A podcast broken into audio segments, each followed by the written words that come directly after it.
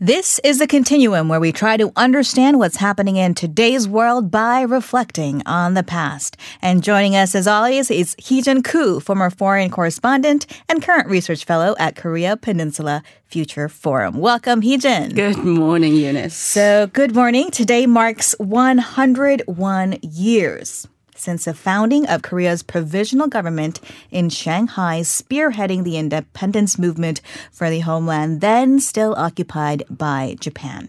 So we're going to take a look at how the government was formed, some of the founding fathers who helped shape what we know as Korea today. So first things first, what was the impetus for the establishment of the provisional government? Well, when the First World War, what was then called the Great War, ended in 1918, participating nations gathered in Paris for the peace conference. Now, what that essentially was to divvy up the spoils for the victors and also demand compensation from the losers.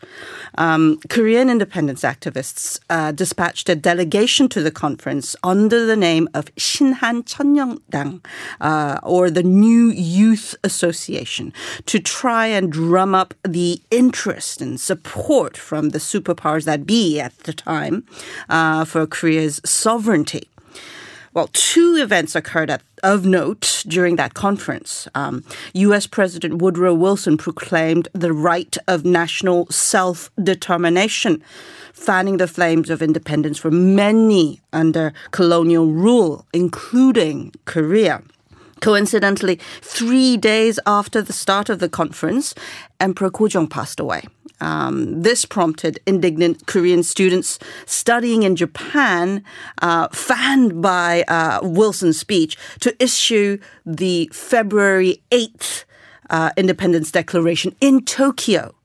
Now, this then led to the nationwide Samil Undong of March 1st that spread across Korea. Right, the March 1st independence movement. Exactly. And as the flames of independence was sweeping across the peninsula, members of the Shinhan Cheongnyeondang had fled to Shanghai as they were being hunted down by Japanese forces. Together with independence activists who had earlier settled down in the area, they organized the Provisional Legislative Assembly and on April 11th, 1919, founded the Korean Provisional Government, a democratic republic form of administration to enable the transition from traditional Korean monarchy to a democratic system. Lee Seung-man was designated as its first president. Now, the purpose of the provisional government was to centralize efforts to push for the independence of the homeland, encompassing Koreans in foreign countries such as China and the U.S., and to conduct diplomatic activities as well as taking a more militant action against Japanese occupational forces and authority figures. Unfortunately, its activities were limited because it wasn't formally recognized as an official government under international law. So you mentioned Lee Seung-man. Tell us some of the other founders of the government. Obviously, we can't discuss the provisional government without talking about figures like Kim Gu and An Chang Ho. Of course. Well, both Lee Seung-man and An Chang Ho, educated in the U.S., were members of the San Francisco-based Korea National Association, or Tehanin Kungminhui, which liaised with the U.S. government officials and also collected funds from the thousands of Koreans who had immigrated as laborers to California and Hawaii. This was primarily the reason the provisional government directed its earlier diplomatic efforts mainly towards Washington. Now, the U.S. had played a leading role in defining the New World Order post-World War I. Plus, key members of the provisional government, such as Lee Seung-man, An Chang-ho, No Bae-gin, and Kim Gusik, had studied or maintained close ties with U.S. officials and major figures. And lastly, the Korean provisional government was located in the international city of Shanghai. That was the gateway to the U.S. and Europe.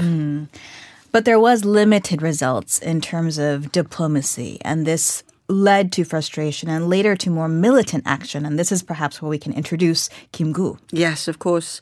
Better known by his pen name Pek Bom or White Tiger, Kim Gu was cut from a different cloth altogether. At age 17, he had already led a regiment during Tonghak Gundong, a civil rebellion against government and foreign oppression in 1893.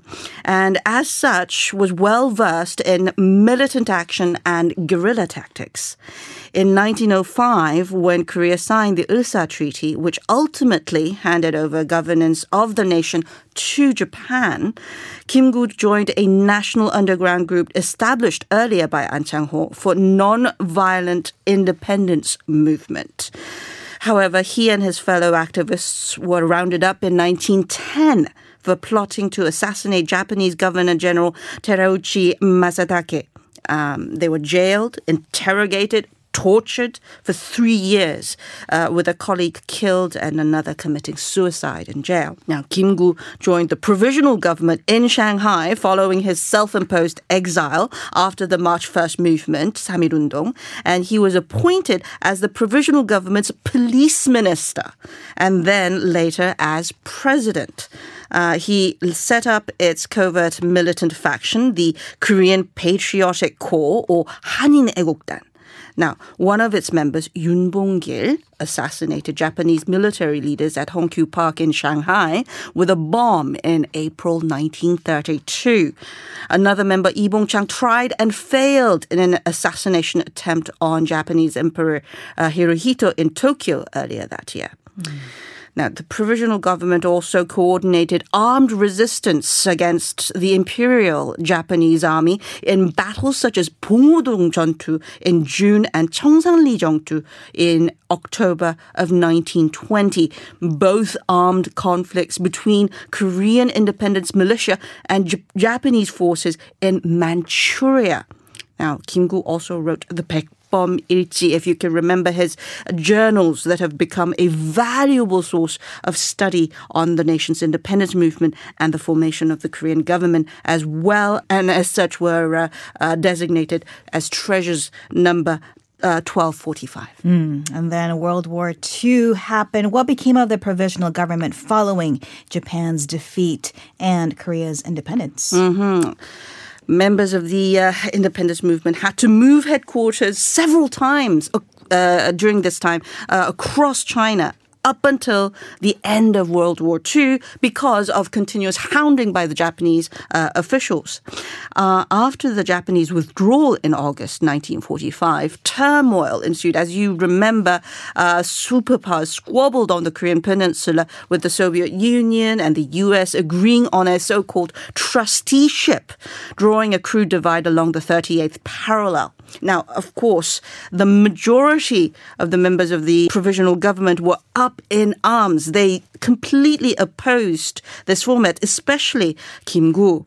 When Soviet Union-backed Kim Il-sung prepared to establish a government in the north, and the south also prepared to hold elections in May 1948, Kim Gu headed to Pyongyang in April in an attempt to negotiate an 11th hour reunification of the peninsula, but failed.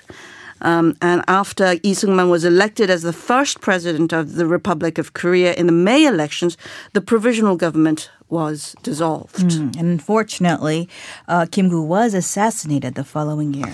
Well, after the breakdown of the Pyongyang talks, during which he voiced hostility at the communist presence in the north, Kim Gu returned to Seoul and continued to urge for reunification between the now firmly divided north and south. The following June, Kim was assassinated by Lieutenant An Doo Hee of the ROK Army because An saw Kim as an agent for the Soviet Union. Well, An later claimed in a newspaper interview in 1992 that he was under orders from Kim Chang-yong, head of the Korean Intelligence Corps under Lee Seung-man administration. Rhee himself remained president until 1960, amending the constitution several times to stay in office. Protesters swarmed the streets when Syngman won his 1960 election, uncontested, after his main opponent, Cho Byong-uk, died a day before voting took place. Well, this culminated in what we now know as the Sailgu Hyongmyong, or April Revolution, in which police shot demonstrators in Masan, ultimately forcing Syngman to resign the following week. So, Heejin, what would you say is the legacy of the provisional government?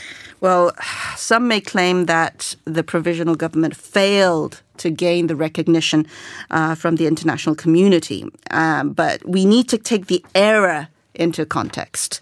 The provisional government was against incredible odds while fighting against colonial rule and drumming up support for a little-known nation at the time. The declarations made by the Korean provisional government and its constitution are the blueprints to the current South Korean constitution put forth in 1948.